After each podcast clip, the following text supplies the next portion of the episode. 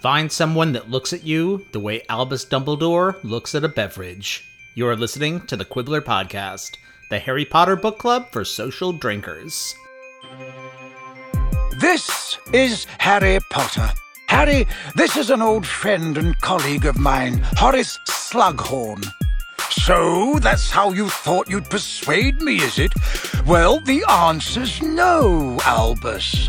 I suppose we can have a drink at least, for old time's sake. Slughorn hesitated. All right then, one drink. I'm Heather Price Wright, And I'm Alex Dallenberg. and here we are for a second week. Consecutive reading- week. Yeah, well, first of all, look at us go, making episodes every week. Hashtag routines. We are back with the second week of Harry Potter and the Half Blood Prince. We are reading the chapters called Will and Won't and Horace Slughorn.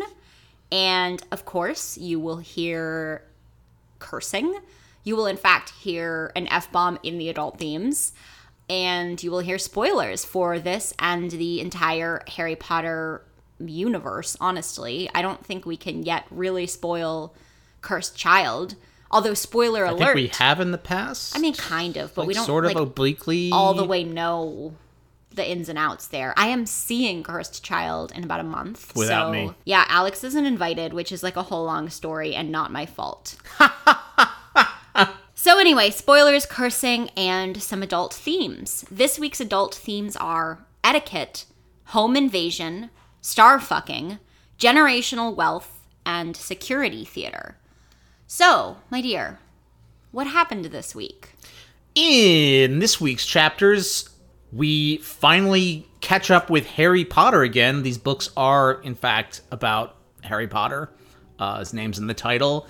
He's back at Privet Drive again, obviously. His bedroom's a fucking mess. He's just like. You know, he's got like different standards for Hogwarts dorm, like Dursley bedroom, right? Like, there's like.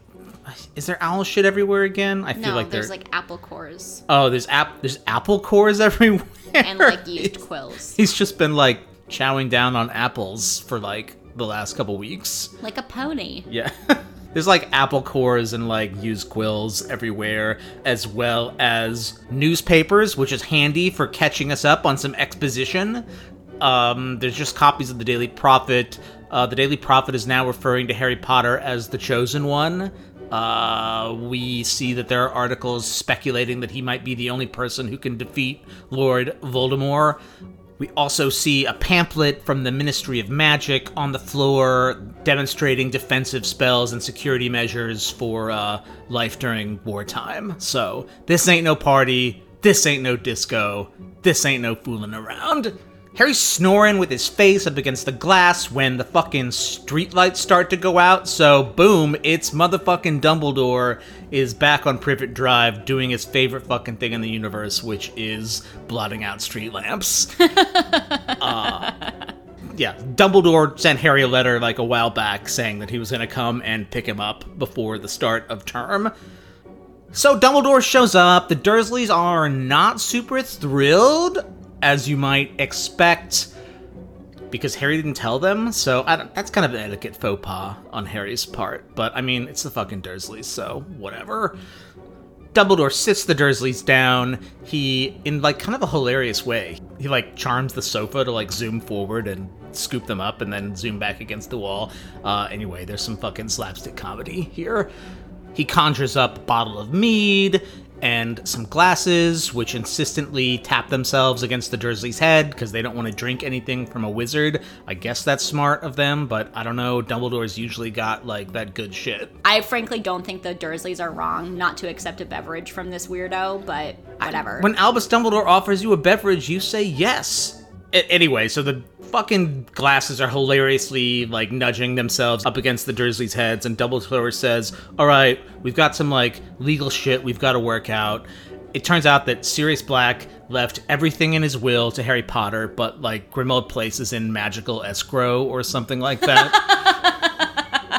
I mean, it's basically in like magic escrow, so they don't know if they can still use the house as the headquarters for the Order of the Phoenix because there might be some fucking weird charm that said it couldn't go to anyone but like a pure blood member of the black family. So anyway, the big risk is that it might go to Bellatrix Lestrange. So Lestrange, I can never remember. Saying Lestrange. You It's- say Lestrange. I say Lestrange. Yeah. I say Lestrange. You say Lestrange. Let's call this podcast off. I think Jim Dale says Lestrange. Jim Dale also gives her a French accent. That's true. All right. Irrelevant then. So, anyway, the headquarters of the Order of the Phoenix might belong to Bellatrix Lestrange now, which would be a problem. So, Dumbledore says there's a simple way to fix this. He summons Kreacher the House Elf and says, Harry, A, congratulations, you're a slave owner now. Ugh, Jesus. Uh, B, give Kreacher an order and see if he follows it. So Kreacher is shouting and saying he won't take orders from Harry Potter, and he's like pounding his fucking fists and hands on the ground. Harry says, Kreacher, shut up! And then Kreacher can't speak at all. Which is like really upsetting. I know! And then he orders him to go to Hogwarts and work in the kitchens. There's also like some loose ends with Buckbeak. Sirius doesn't own Buckbeak. Basically. I mean, Like, sort of? Like, I guess he Nobody really- adopted him? yeah, nobody really owns Buckbeak. But, Anyways, Harry gets Buckbeak, but he lets him live with Hagrid, so that's real fucking nice. but his name is Witherwings now. oh, that's pretty tight. Yeah, because they don't want the ministry to know that Buckbeak, like, survived his execution. Dude, but the executioner was a Death Eater. Can't they just be like, uh, this whole thing I mean, is maybe. fucked up? They should declare like a mistrial for Buckbeak, basically. Well, they don't need to because his name is Witherwings and he's fine. Now he's just a different hippogriff that looks exactly the same, but I think the ministry has like bigger things like to deal with right now than like hunt down some fucking fugitive hippogriff, but whatever. I'm glad Buckbeak has a cool new like nom de guerre now or whatever. it's a literal nom de uh, yeah, it guerre. is. Anyway, um I say anyway a lot Yeah. because I'm often off track in, in these summaries. One more loose end that Dumbledore has to tie up. He says Harry's gonna be a man next year when he turns 17. Vernon says that's ridiculous, as if that's like the most ridiculous thing about like wizarding, Is that they, like, come of age a like year a year earlier? earlier. But anyway, wizards come of age at 17. Dumbledore says Dumbledore says, Harry's got one more year of living with you. I put this badass charm on the house that says he can't be hurt as long as he's in his relative's care. So can you please just let Harry call this place a home for one more year? Also, you guys were fucking douchebags to him, and fuck you. Not quite in those words, but he basically says that. So the Dursleys sort of mumble their assent to this, and uh, Harry and Dumbledore head for the door. And Dumbledore says, And now, Harry, let us step out into the night and pursue that flighty temptress adventure. Harry's like, Whoa, that's like really dramatic, man, but alright. It's a good line. They're gonna head to the burrow where Harry's gonna spend the rest of his term. Before that, Dumbledore has an errand for Harry. Once again, Hogwarts has staffing problems. They're down a professor, so Dumbledore has recruited Harry to help him recruit an old, like retired Hogwarts professor. So Harry grabs hold of Dumbledore's arm and they apparate for the first time in Harry's life. It feels like his fucking like head is gonna implode or something. It's very unpleasant. Also, one other little development Dumbledore has like a fucked up zombie hand now, which looks like he's got some like third degree burns or something. It's, uh, it's kind of disturbing.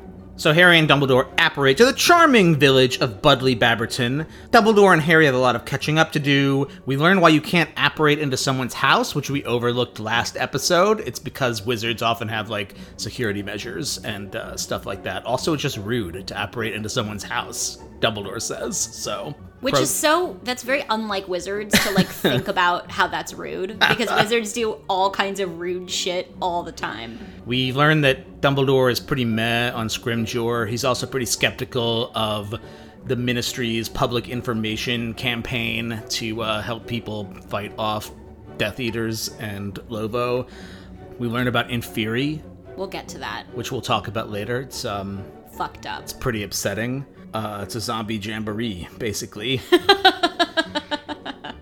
So, after this not so small talk, they enter the house of Dumbledore's erstwhile colleague. It looks like the end of a horror film. There's like blood splattered on the wall. It's all like shit's like overturned. It's a fucking mess. Dumbledore doesn't seem super concerned. He randomly stabs an armchair with his wand, which then turns into but but but motherfucking Horace Slughorn was disguised as a fucking overstuffed armchair. So, And boy is overstuffed, yeah. which again, we will talk Yeah, about. he's a Horace Slughorn is an absolute unit. He's just a he's a Round round boy. boy. Yeah. uh, go to Round Boy's uh, Instagram account. Very good. Horace Slughorn would be on there. So anyway, Slughorn's like, "You'll never get to me to come out of retirement." Dumbledore says, "Okay, but how about a drink?" Again, if Dumbledore asks you if you want a drink, you say yes. So Slughorn's like, "All right, I'm down for a pint or whatever it is they have. Probably something stronger than that." A sobering ale. a sobering ale. I mean, the gist of it is Slughorn says, I'm getting too old for this shit. Dumbledore says, I am too. Then he flashes a ring at Slughorn that Harry has never seen Dumbledore wear. It's sort of like dark and cracked, and there's a flicker of a frown on Slughorn's face. So, foreshadowing. Ba ba ba. Dumbledore says, Hey, I gotta hit the head. He goes off to the bathroom, leaving Horace and Harry to talk. We learn that Harry's mom was one of Horace Slughorn's favorite students. We also learn that Horace was head of Slytherin House. Horace shows Harry all these pictures of his former students who are now famous. There's pro athletes, Gringotts executives, etc., etc. And Horace talks about all the sweet hookups they get him. Like, he gets lots of candy. From The founder fucking- of Honeydukes. Yeah. Which that one's badass. Yeah, I mean, that's a legitimate hookup. So, Dumbledore eventually comes back. Slughorn's like, What took you so long? He was like, I was reading knitting magazines, bro. I love Dumbledore in this one. Dumbledore and Harry take their leave, and just as they're about to exit the door, Horace is like, "Okay, I'll do it. I'll come back to Hogwarts, but I want a raise." Dumbledore's like, "Sweet." After they leave, Dumbledore tells Harry that Slughorn, that the reason Slughorn is coming back is because Harry is famous as hell, and he's gonna want to quote collect him unquote basically Horace Slughorn is a huge starfucker who loves like teaching like famous students. He had this club of like people he thought were super promising and Harry will be The crown jewel. the crown jewel of his collection. So Harry's like, "Wow, Dumbledore, you were one manipulative motherfucker." And he doesn't actually say that because no one calls Dumbledore on anything. And they apparate to the burrow, but before they head in for some of Molly's home cooking, they have to duck into a broom shed full of spiders. I, guess for dr- like dramatic effect, right? You know, Dumbledore's like, we can't be fucking out in the open just shooting the shit. So into the spider cupboard it is. Dumbledore's like, hey, I'm sorry your godfather's dead and life sucks. Also, you should tell your friends about the prophecy where either you live or Voldemort lives, because that's just a lot of shit to keep to yourself. So that's nice of Dumbledore, all things considered. Dumbledore also tells Harry that he'll be taking private lessons with him this year, just about like this and that. He doesn't say what they'll be studying, but I mean, that's pretty cool. and he doesn't have to do occlumency anymore. And yeah, that's true. And Dumbledore gives Harry literally the best piece of advice this whole series. He's like, please, for the love of God, take your invisibility cloak with you everywhere. Why haven't you been doing Yeah, that like you should have been whole time? yeah, every book you should have been doing that, bro.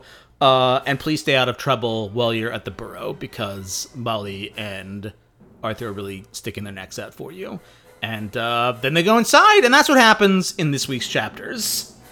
All right, I think that was about one minute. So, are you ready for a dumb observation? Yeah, always. This book is good, yo. It's really good. Toward the end of Order of the Phoenix, I was like honestly pretty exhausted with this series. Like, obviously, it's fun to do the podcast, but it was relentless. We talked about that a bunch of times. I really like the pacing of Half Blood Prince. It's a chiller book. And it's interesting because so much bad shit is happening, obviously. But this book is really funny and sort of in kind of an OG Harry Potter mode. Yeah, it's more character driven, I'd say. It's a nice beat change. It really is. And I feel like scenes and relationships have a lot more time to ripen in this one. The Horace Slughorn chapter is so fun and he's such a great character and we're just given time with it. And if in a way I feel like books 4 and 5 in particular, you're just at this like crazy breakneck speed through the whole thing and Which here- is weird because they're each like 800 pages long. they're overstuffed and this book has a lot in it but yeah i just feel like she's gotten into a really good spot with the kind of pacing and tempo and like i said in the first episode i don't remember this book all that well and i'm really enjoying it i was having a really fun time reading which is the best thing about harry potter and i had lost that a little bit toward the end of the last book so i'm having a blast so this is your favorite book It's right one of them. I'm not sure what my favorite book is. I think it Half Blood Prince is up there. I guess I'm into the cop out parent thing. I love them all differently. But you've been really looking forward to this one. Yes, I have. I think because she really gets back to centering school for most of the book. Horace Slughorn is such a teacher character, and we'll talk about him obviously in depth later, but these books really excel when she's talking about like just the rhythms of the school year and we get back to Hogwarts so much faster in this one in Goblet of Fire and Order of the Phoenix. It's like 200 pages. That's not the exact count, but it's like at least 100 pages before you get back to Hogwarts and uh, this book just it feels more efficient. It's still a long book, but It trims a lot of the fat and it shaves a lot of the really baroque elements off. And I'll say this again this book is very funny. There are multiple scenes just in these chapters that are hysterical. Dumbledore is really funny. And Harry is sort of his sense of humor is ripening too. So overall, like I just feel like I think my favorite thing so far about Half Blood Prince is like its comic moments really land. it's a smart authorial choice to not lower the stakes, but just bring the heat down a little bit on the narrative for a while because, you know, the end of the last book was so intense. So this is a nice extended reset. and so much bad shit is happening. So obviously like and we don't lose that. But it does have that feeling of like a wartime novel where you get some of the like quotidian aspect of being a nation at war. And so therefore it's not like just relentless. So i want to talk about the daily prophet for a minute because apparently all of a sudden the daily prophet reporters like figured out how to do their fucking jobs I don't know, like overnight. I maybe they had some kind of like boot camp in reporting. Or what was Fudge doing? Was there some weird gag order They on must them? I mean, obviously there was some kind of gag order, but all these articles are pretty accurate and pretty informative. They like have good sourcing even though a lot of it is kind of like deep background. Like they actually know the content of the prophecy, which is again They don't know it, but they like take a pretty educated guess. Well. I don't think it's a guess. I think they have some kind of sourcing. Yeah, but nobody knows what the prophecy is except Dumbledore and Harry. Yeah, but a And lot of guess people Trelawney. a lot of people like have at least a sense of what it is. Right. Well, I mean, the speculation is on point. Yeah. It's about Harry being basically the only one who can defeat Voldemort. I guess it's not. I guess the prophecy doesn't specifically say that, but but that's the gist. heavily implied. They get the gist. So rather than just like accept the no comment of ministry officials, they like go elsewhere. And again, they like do some deep background in some of these stories. They're like a source close to the minister said blah blah blah blah blah. well, maybe there was a shakeup there because they also fucked up the Voldemort story. Yeah. So Maybe the public information officer at the ministry is like better at his job now. I, it's a whole new era, man. Well, so the other and kind of opposite thing we have are these fucking ministry pamphlets. You know, they're basically like, have a fire plan, like, make sure you have a buddy. Like, totally useless advice for like a war. It's very like duck and cover. Yeah. Where you're not going to dodge that killing curse, man. Uh, It's true. I mean, I guess you technically could, but it's like classic security theater. I mean, Harry has literally dodged killing curses like dozens of times. that's true. So, But you know what I mean. No, Like, I do. when the- Obviously, when the bomb drops, getting on your desk, probably not going to be that effective. get in like a lead refrigerator. Apparently, Wow, nice Kingdom of the Crystal Skull reference. I know that was kind of a deep pull for me. We saw that on Silence at a bar like two weeks ago. that so- movie is dismal. Also, Cate. Have you seen the whole movie? Hell yeah, absolutely, I have. It's terrible. I think I saw it once in theater. Cate Blanchett is like a Russian operative in it, and I don't know, whatever. It's a bad movie. but it does have an iconic scene of surviving a nuclear blast in her fridge. but this is like classic security theater. Well, I mean, the Ministry has to do something to like look like it's right, it should doing something, basically. it should do more. It should actually do something. Well, I mean, Fudge told the Prime Minister that he's got Aurors on the case. They're That's true. It's just classic security theater.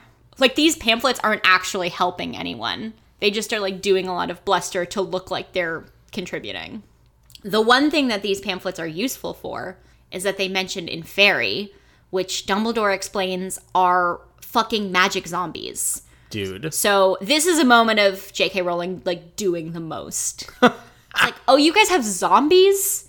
Like, what the fuck? Yeah, so they're corpses that have been reanimated to do an evil wizard's bidding. And apparently, in the last war, he had an army of them. Just from people he'd killed and then turned into magic zombie soldiers. They're that's traumatic as fuck. Dude, that is fucking that is fucked up. Are there Inferi in these books? I forget if we actually meet any, but it's really scary. I think they're Inferi trying to take down Dumbledore and Harry in the lake. Oh, that's why I remembered like dead things like in Hercules. Yeah. Also, somebody made us an illustration of a Megasis, which I appreciate with all my heart. So Dumbledore's in fine form in these chapters. He seems to be just he's letting it all hang out, basically. Trolling the Dursleys with magic floating insistent beverages. He's definitely had multiple drinks throughout this uh throughout this little arc here. You know, getting loaded, reading knitting magazines on the crapper, and uh just seems to be having a ball, uh zombie hand aside. Yeah, Dumbledore has no more fucks to give. I would assume that you were going to offer me refreshment, Dumbledore said to Uncle Vernon. But the evidence so far suggests that that would be optimistic to the point of foolishness. A third twitch of the wand, and a dusty bottle and five glasses appeared in midair. The bottle tipped and poured a generous measure of honey-coloured liquid into each of the glasses, which then floated to each person in the room. Madame Rosmerta's finest oak-matured mead, said Dumbledore, raising his glass to Harry, who caught hold of his own and sipped. He had never tasted anything like it before, but enjoyed it immensely. The Dursleys, after quick, scared looks at one another, tried to ignore their glasses completely, a difficult feat as they were nudging them gently on the sides of their heads. Harry could not suppress a suspicion that Dumbledore was rather enjoying himself. This is actually my favorite Dumbledore. A thing that's fun here is that everything that makes Dumbledore a truly hideous educator makes him a very good, like, adventure friend. Trolling the Dursleys is really fun. It's fucked up that he also trolls children regularly at the school he runs. But when the I mean, trolling. not that. How, when does he really troll them? He mostly just puts them in he trolls peril. Slytherin every year. Oh, that's true, When they almost win the House Cup, Never and then mind. he very right. arbitrarily gives the House Uh, Cup to Gryffindor. I retract that immediately. Yeah. Yes, he trolls children constantly, and sometimes there are actual trolls at Hogwarts. So what are you gonna do? But yeah, the scene with the Dursleys is super satisfying. Although, yeah, Five years late, I would say it's satisfying to see Dumbledore put the Dursleys in their place, but couldn't he have done this like in book two? I mean, frankly, couldn't he have checked on Harry like before Hogwarts and just been like, hey, remember me? Like, you guys need to do better. You can't just abuse this kid. Like, that's not what I told you to do. Dude, Dumbledore never checks in at all. Is he like hoping the Dursleys will tough him up? I know we've like discussed this before, but like, holy crap, he's his message to the Dursleys seems to be rather effective here. Well, but it's this really interesting moment when he says a thing that we've talked about, which is like calls out that the Dursleys have, in a lot of ways, mistreated Dudley differently, but Dudley has turned out way worse than Harry. And he says that in front of Dudley, and you can see the seeds being planted for Dudley's like redemption arc because he's like, oh yeah, my parents are like deeply bad people. and the, yeah, you can definitely the wheels are like turning in his head a little bit.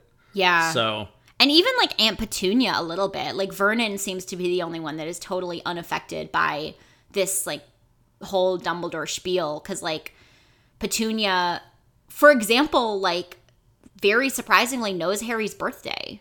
She's like, "No, he doesn't come of age for another year because I know his birthday and it's like a month before Dudley's or whatever." So, we learned Dumbledore's favorite type of jam. it's raspberry. It is. That surprised me. I would have guessed it would have been like an orange marmalade or an apricot. Why? I don't know. They just seem like more whimsical, more his jam. Raspberry's a solid flavor. I know, but, it's like really normal. I know. I mean, we've got some raspberry jam in the fridge. What's your favorite type of jam? Probably sour cherry from Oh. yeah from the farmers market. Hell yeah. Sour cherry is the only jam. The other great thing about sour cherry is you can mix it up in yogurt. And it's very delicious. Mm. you can mix up any jam and yogurt. no, I know, but sour cherry is the best one. Well, I don't know. This is sort of the basic jam choice, but uh, what are you gonna do? I think I think given any toast opportunity, I would pick lemon curd, especially on like a crumpet. But I'm gonna agree with sour cherry if we're talking specifically jams. I also think that Dumbledore would agree with me that lemon curd is superior to most things. I mean, he loves like lemon drops. I know. So That's what I'm saying. I wonder if he does lemon drop shots. Can you can't you see Dumbledore doing a lemon drop? Um, yeah, absolutely. Hell But yeah. There would be some kind of like, it would be like so sour it like makes your like head invert like temporarily or something. I don't know. Yeah, There'd be some kind of wizarding wizard- lemon drink. There'd be some wizard shit involved. Uh, but we learned Dumbledore's favorite jam because he jokingly chides Harry for not asking him what his favorite flavor of jam is. Uh, as a security question to make sure he's not like a body double. That's a little tip from the ministry pamphlets. And Dumbledore points out a very good rule of basic cybersecurity, which is don't pick a security question which anyone can easily guess by just doing some basic research. Although I'm not sure how, in a world without the internet, you would figure out that that was Dumbledore's favorite jam flavor. But I guess you could just talk to some people who'd like been at the staff, yeah, been at the staff room table. So, Uh, so yeah, then- don't pick yeah security questions. Don't use the actual answers on them. Pick something else. Pick like when it says what's your favorite jam. Put like um Poop. yeah, not even no, not even a just pick something else. Pick like a sentence that's like You shouldn't say poop jam.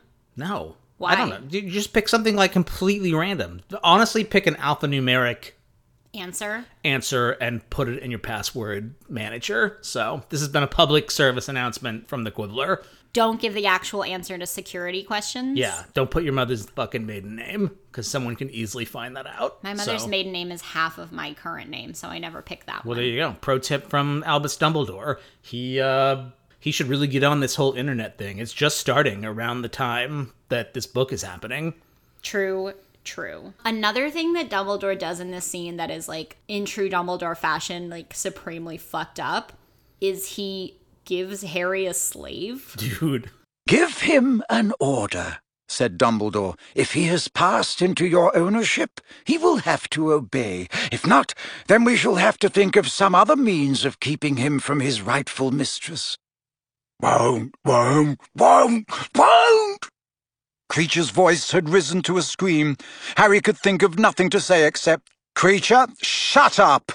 It looked for a moment as though Kreacher was going to choke. He grabbed his throat, his mouth still working furiously, his eyes bulging.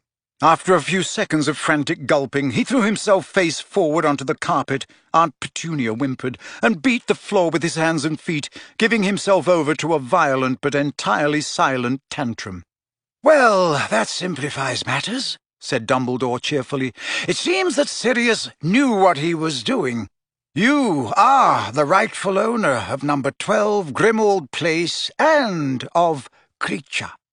He's like, The Dursleys- Congratulations! You're not only a property owner, you're a slave owner. The Dursleys must be like, wait, you're lecturing us about etiquette and being a good person? you just brought a fucking slave into our home.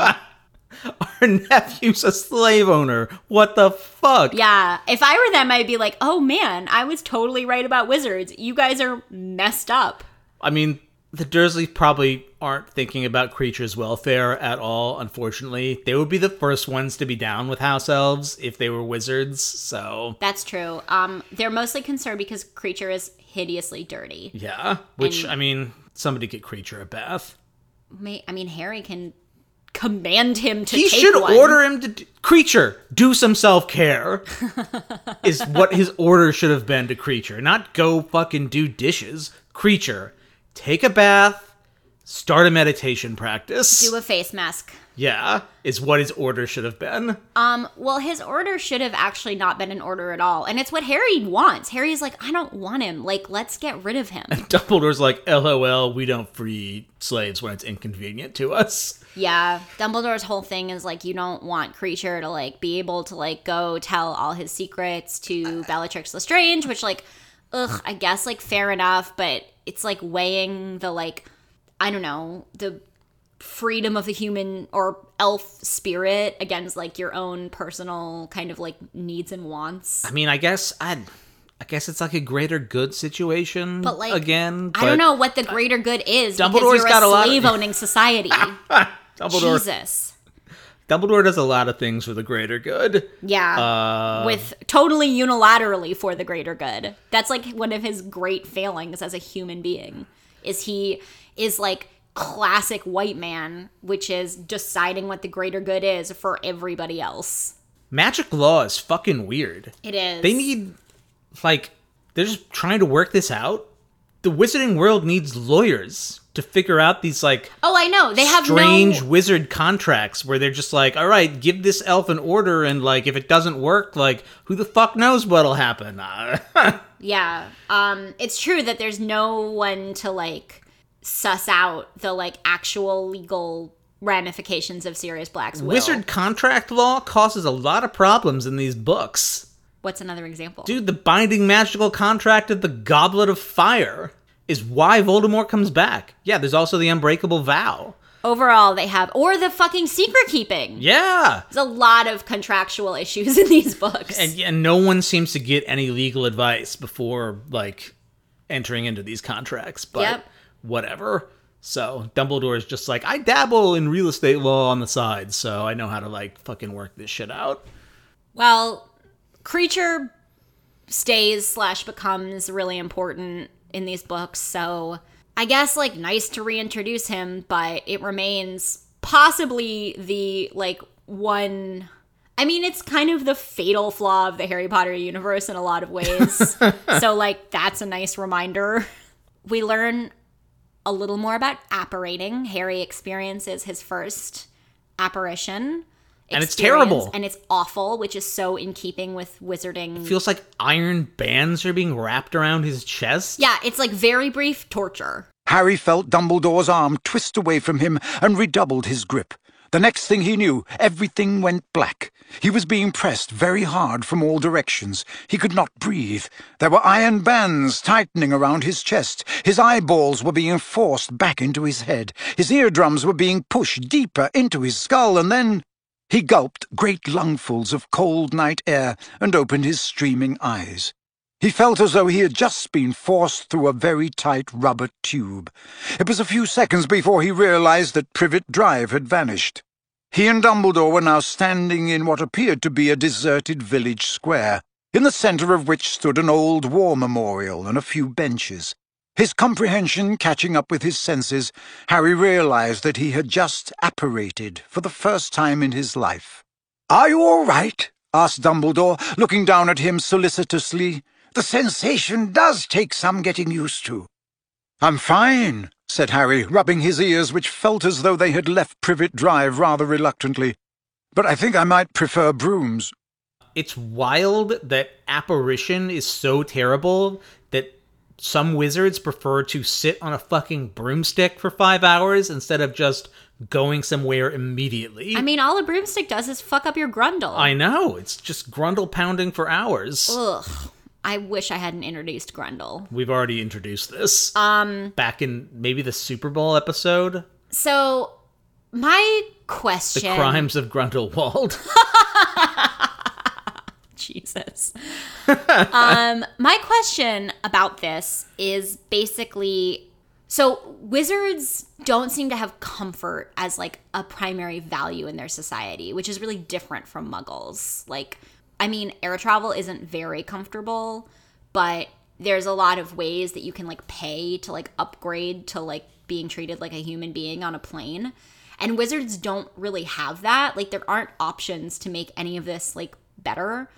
So, my question is kind of about the metaphysics of magic. Like, are these spells developed and so it just means that comfort actually is in a wizarding world value or is operating some kind of like inherent kind of like universal force like my understanding is people come up with spells so someone at some point invented how to apparate. and like made apparating exist and feel the way it does probably i guess within the confines of like physical reality but it seems like you probably could have made it more comfortable I don't think so. I think whatever magical physics allow apparating to occur, this seems like the only way to do it, right? so my question to you is Or, or li- like your ears are still gonna pop, right, on an airplane, even if you're like in first class. Like that's true it Good seems, point. it no seems right like whatever like wormhole they're like squeezing through just comes with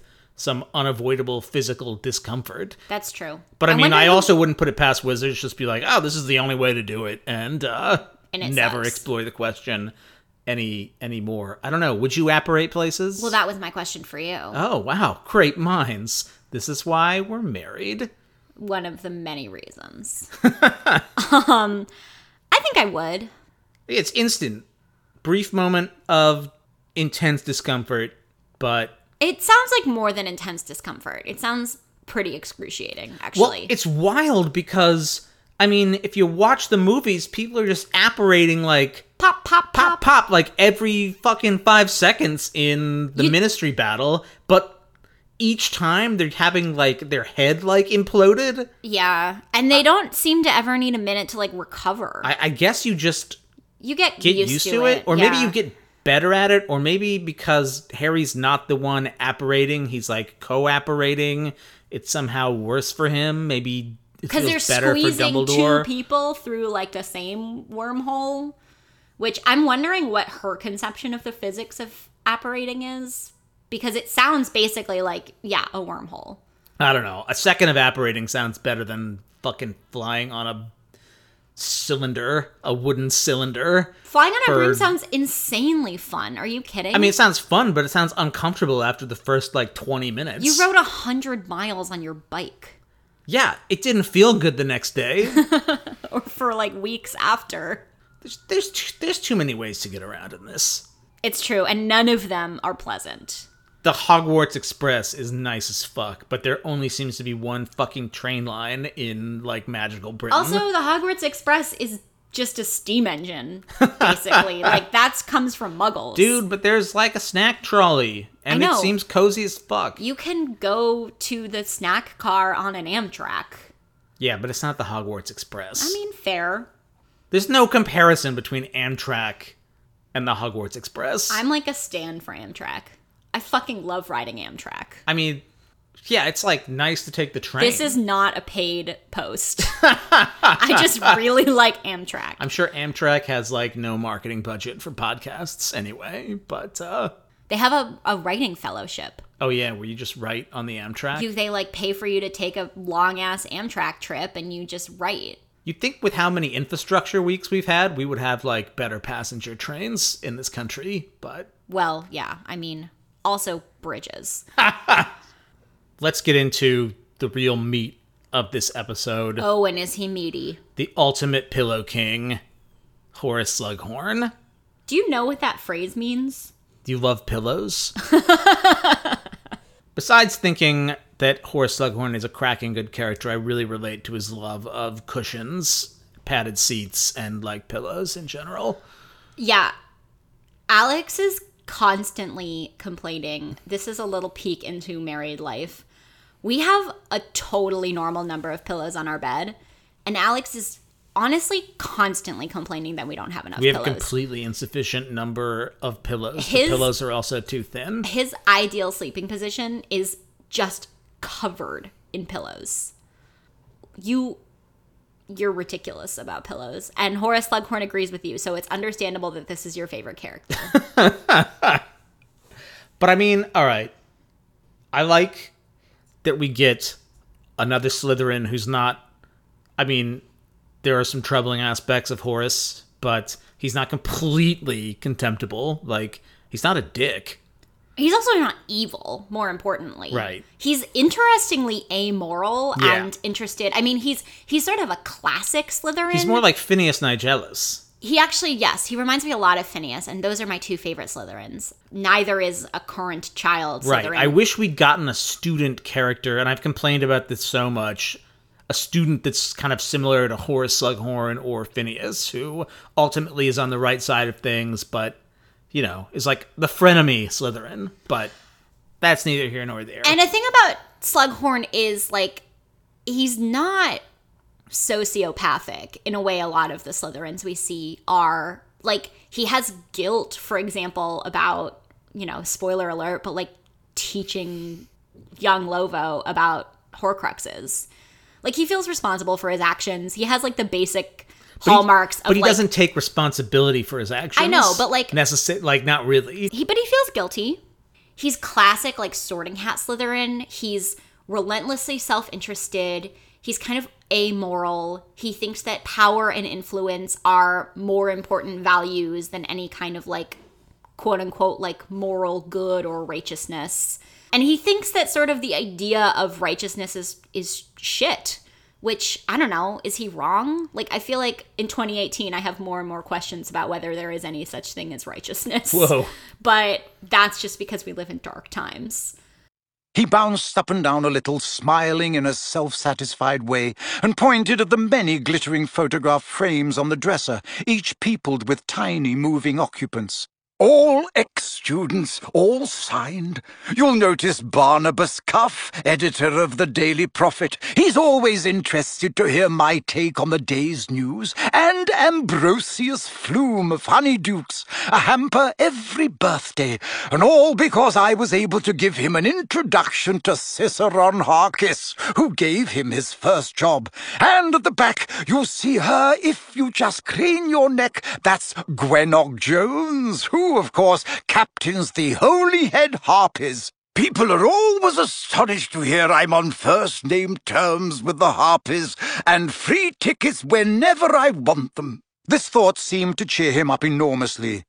And all these people know where to find you? To send you stuff? asked Harry, who could not help wondering why the Death Eaters had not yet tracked down Slughorn if hampers of sweets, Quidditch tickets, and visitors craving his advice and opinions could find him.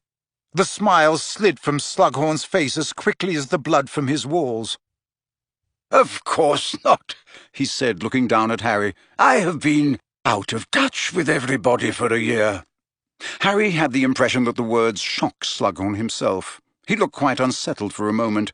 Then he shrugged. Still, the prudent wizard keeps his head down in such times.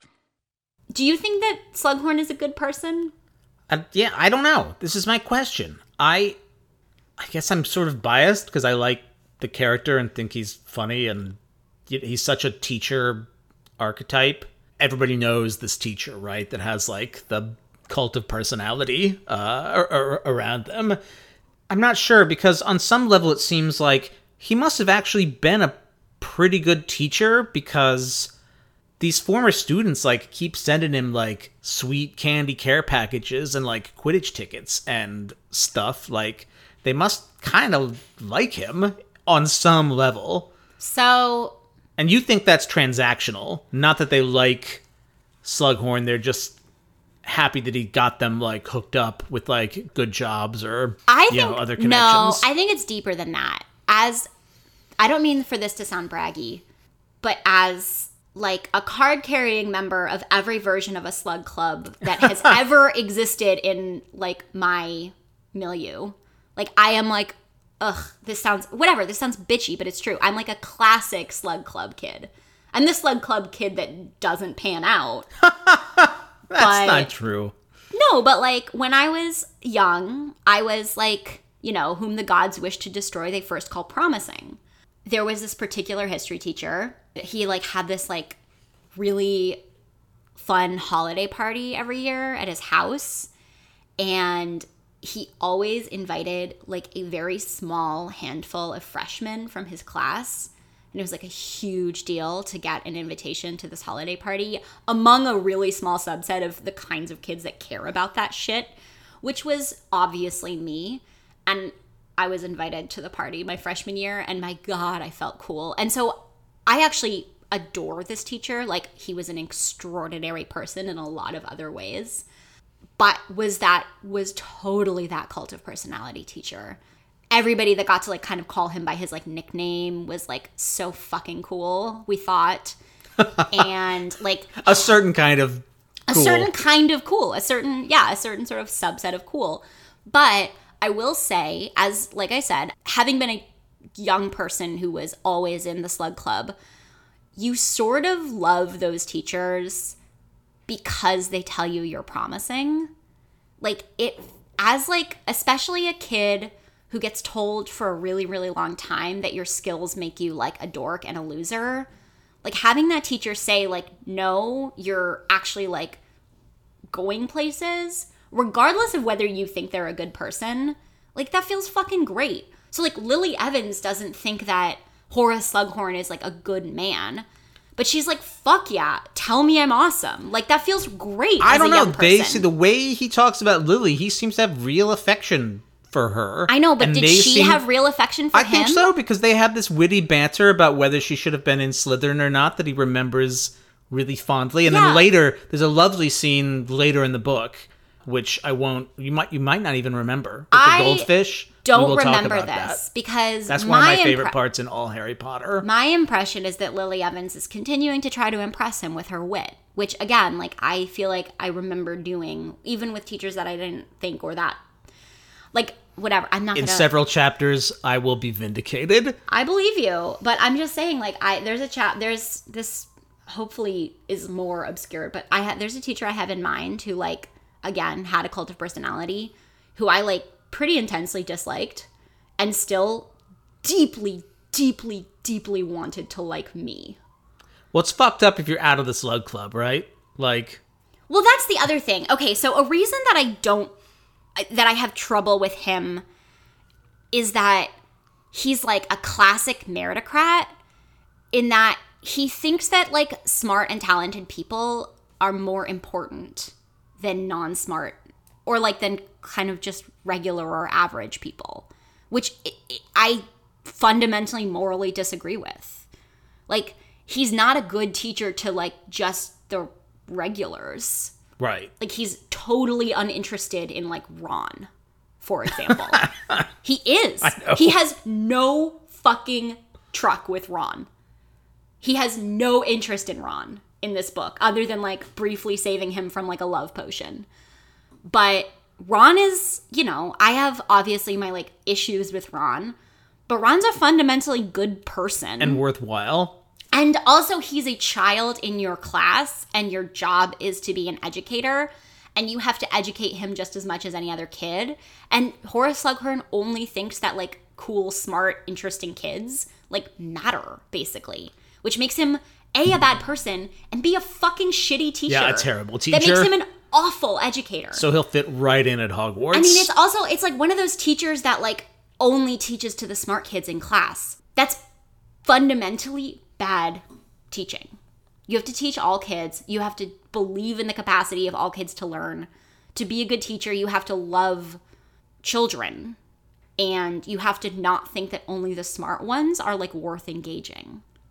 That's horrible. Oh yeah, I don't think he's a good teacher. That's not why I like the character. He's just such a familiar for all the reasons you just described. He's such a familiar archetype of a kind of teacher that I think JK really executes well like why they're why that's terrible but also what's sort of like charismatic Oh, and yeah. appealing about He's someone like super that. appealing. Were you ever was there ever like a slug club type thing in your life?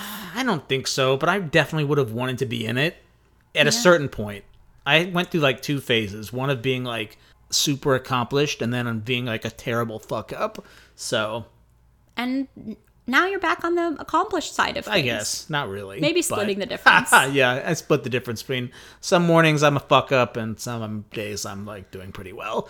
But uh I, this is a profound character flaw that I'm going to admit on the podcast for everyone to hear, but there's like virtually nothing I miss more than the days when I was like VIP student. president of the Slug Club. I mean, yeah, that's a dark thing about me. I don't know if I was ever in the Slug Club. But we can talk more about the Slug Club. One thing about one other thing about his morality is he's not a Death Eater. Like I guess we can give him that, but he's not a Death Eater primarily for reasons of like he's not a Death Eater primarily because he like can't be bothered. Like we don't really get that much of a sense that he it's like a moral thing. He's just like, ugh, it's like a whole fucking deal, and like they're exhausting. I'm getting too old for this shit. Yeah, basically, like he's not disinterested. I mean, I don't think he like super endorses murder, but he's certainly not interested in being in the Order of the Phoenix. Well, he's not a true believer in anything. It seems like I kind of relate to that actually, So but he doesn't want to sacrifice for either of them because either side could fucking lose. right. And he's not a self-sacrificing person, which is what's so classically Slytherin. Right. He's just like Which I don't need to make any sacrifices. So many Slytherins are Death Eaters I know, in that in way some because ways, like- you have to be a true believer. Like the Death Eaters are. I mean, say what you will about the tenets of Death Eaterism, but at least it's an ethos, right? You've used that joke before. Yeah, well, I just used it again. Um, so well- I mean, they're they're like idealists in their own fucked up, weird way. Yeah, like in my mind, it makes more sense for Gryffindors to be Death Eaters. Like oh, yeah, when you think about it like that. the But I mean, you know, Slytherin personality type doesn't actually lend itself to being. I mean, they are kind of fascist, but I- the archetypal Slytherin to me really is a Horace Slughorn, someone who's fundamentally out for number one, not a particularly like dogmatic person, and not someone that's gonna like put their neck on the line for some fucking profit type. It d- that that doesn't the the Death Eater Slytherin doesn't actually feel true to you know who is a true Slytherin Death Eater is are the Malfoys right. because they are out for number one. They look out for power, but like for And example, they're protecting their prestige. exactly and their status and the reason that they're Death Eaters is not for like deeply sort of ideological or loyalty reasons. It's because Death Eaterism is what keeps them on top. Like it's like a status quo preserver. Oh, that's interesting. So I think the I think the Malfoys are really strong Slytherin, like evil Slytherin. It's interesting because. Horace is actually like he does that kind of classic like bigotry of low expectations thing where he says that it's surprising that Lily Evans was such a good student because she's like a muggle born. And then he's like, "Don't think I'm prejudiced, please." But it's like- she's just like articulate or that's whatever. prejudice. Yeah, clean and Uh, articulate. yeah. that's prejudice. yeah, but That's but he cares a lot less about those kind of old hierarchies. It's true, Than, but than that's the what I'm saying, Like, like, he, the he actually he is a meritocrat. But the meritocracy is racist. Because Right. the meritocracy makes assumptions about the abilities of people based on where they come from. And then, like, it either gets confirmed or they're surprised when it gets disconfirmed. But there's still more space for tolerance and like Slughorn's like oh, yeah. Um, his philosophy. He's more tolerant than, like, Lovo, but that's a low ass bar. right? Yeah, he's still part of a pretty bad system. Yeah, no, and he plays into a bad system. I do want to talk about Slughorn's body because we've talked in the past about J.K. Rowling's supremely fucked up, like fat equals bad methods. And actually, we had an email that said Horace Slughorn was a was a counter example and, a, and an example of how that she doesn't actually believe that. But I completely fundamentally disagree because his fatness is meant to say something negative about his character. It is a signifier for gluttony, for a lack of self control, for like a desire for consumption, and like he is kind of a like a Henry VIII type of fat. Yeah. Like you're supposed to understand it to be a product of an excess of character, which I fucking hate. She doesn't have any fat characters that are just fat. Like I guess Molly Weasley is kind of like, Plump. but that's very like oh matronly. Matronly. Yeah. So I think her treatment of Horace Slughorn's body is actually incredibly upsetting. Neville's sort of round cheeked No, but Neville grows up hot. in the movies. I don't No, think we're I- meant. Are we meant to I understand think that in we're the meant books? to understand that he kind of like slims down and chisels out in the books. All right. Maybe not. But I think he gets kind of wiry rather than stick. Because, like, when he's a fat kid, he's like a dumb kid. And then he, like, sort of But pure of heart. whatever. Uh, No, I think this plays right into her stereotypes about fat people. Like, it's a lack of self control. It's like a, a out for me first type of body. All right, that makes sense. A quick quibble I have also why does he splatter blood on the walls to try to seem like it's been he's been um attacked by the death eaters Maybe he just panics. i mean no he has dragon's blood around for that purpose Right. But like we've never seen a murder that involves any blood in these books I mean, they don't kill people with like fucking swords that's true. like the killing curse doesn't produce an excess of blood But they've got werewolves and inferi and shit that probably don't use like killing curses. Mm. That just like I just find it really Wreck you. unlikely that Horace Slughorn gets murdered in a way that creates a lot of blood. I don't know. Well, He seems pretty clearly Dumbledore agrees with you. He clearly Dumbledore's like this seems suspect. this seems a little much. it is. It's very baroque. but we're not given to understand that Horace Slughorn can move particularly quickly. Like a killing curse would do the trick. He's literally a La-Z-Boy. oh god.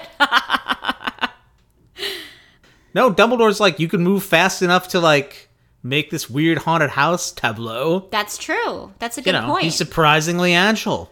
he's the strong kind of fat. Yeah. These books are about Harry Potter, lest we forget. His name is in the title. So let's revisit.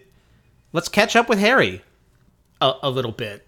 Mazel tov, Harry. Yeah, he's. You're really uh, becoming a man. Yeah, he's almost 16. He's going to turn 16, like, in a page or two. yeah, in a page or two.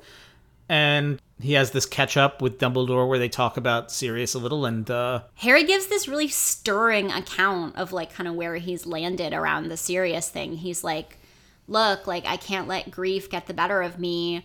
I know that Sirius would want me to like stay myself, like keep my head high and like fight for what I believe in." basically he says no day but today.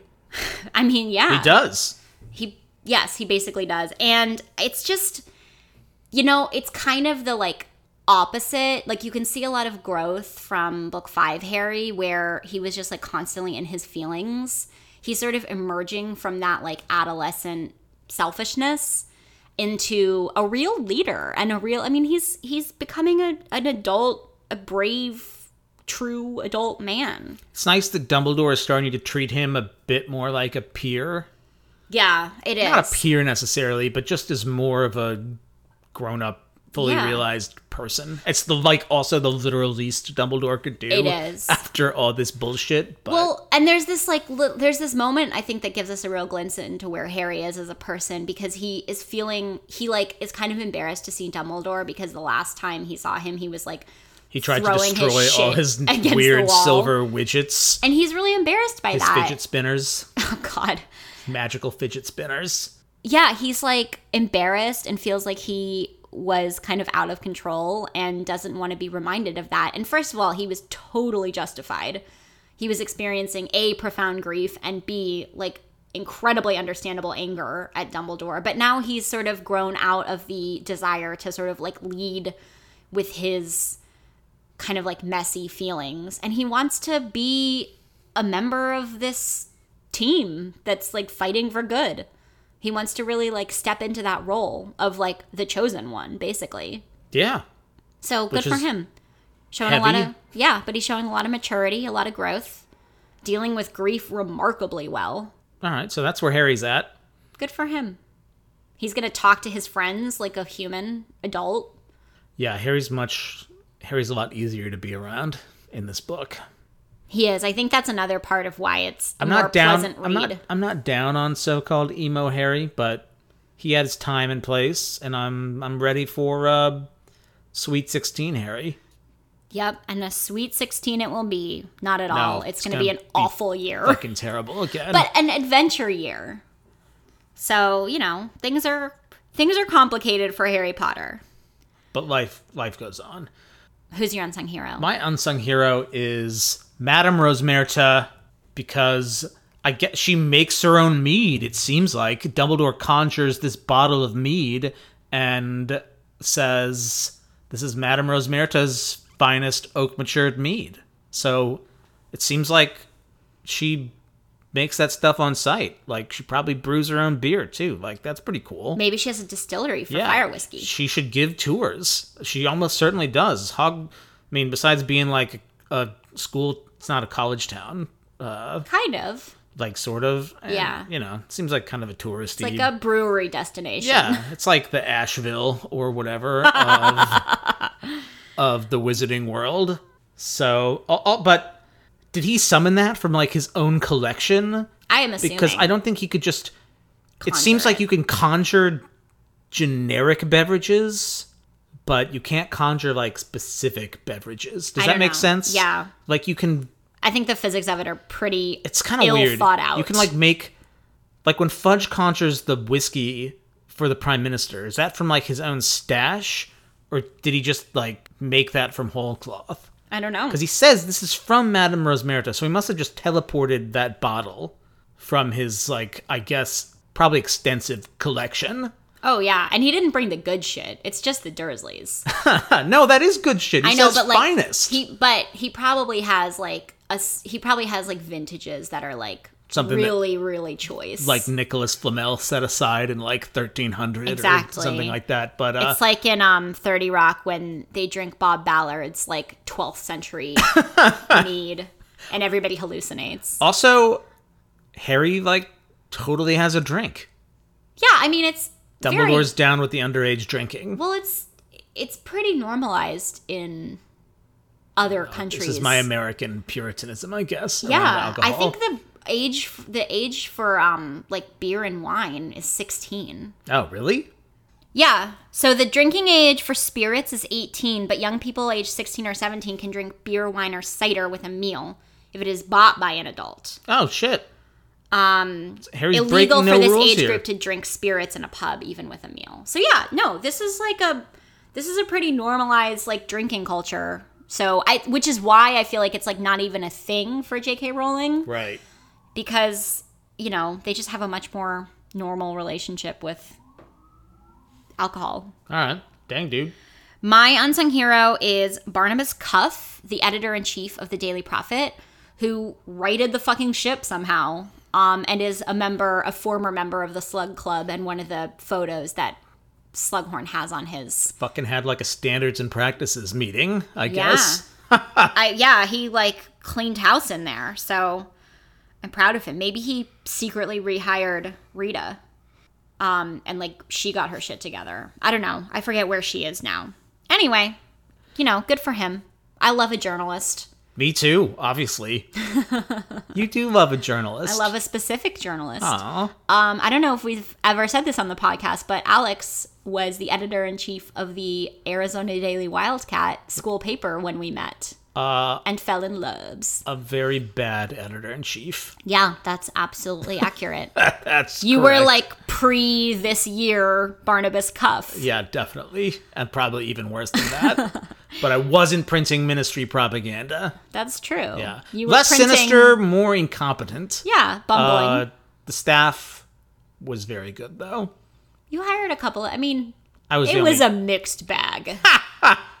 You hired a couple of pretty good editors. Our Some best of- man. One of them was yeah, our best hired man. the best man, and uh, And your wife. yes. So there you So go. So you made some good hires. This week's episode is brought to you by, of course, Madame Rosmerta's finest oak matured mead. It's good to the last drop and legal for consumption. The audiobook clips that you heard are courtesy of Penguin Random House Audio. They are from the mostly incomparable, minus the French accent, Jim Dale performance of Harry Potter and the Half Blood Prince. You can find us wherever it is one finds podcasts. Um, if you happen to use Apple Podcasts, we would love it if you left us preferably five stars and a nice review, or I guess feedback if you have it. But like, that's not our fave. We love feedback. I'm kidding. We love feedback. We can take all the feedback. We can indeed. We have Um, thick, thick skins. God, speak for yourself. Dragon hide skins. You can also shoot us an email at quibblerpodcast at gmail.com. We're on social media at Quibbler Podcast all over the place. We occasionally do a newsletter, which is tinyletter.com slash Quibbler Podcast. It's very fun when it does come out, and it doesn't come out that often. So there's that. Next week, we will be reading the chapters called An Excess of Phlegm and Draco's Detour. So barreling right along in Half Blood Prince. We are happy to be here. Thanks, amigos.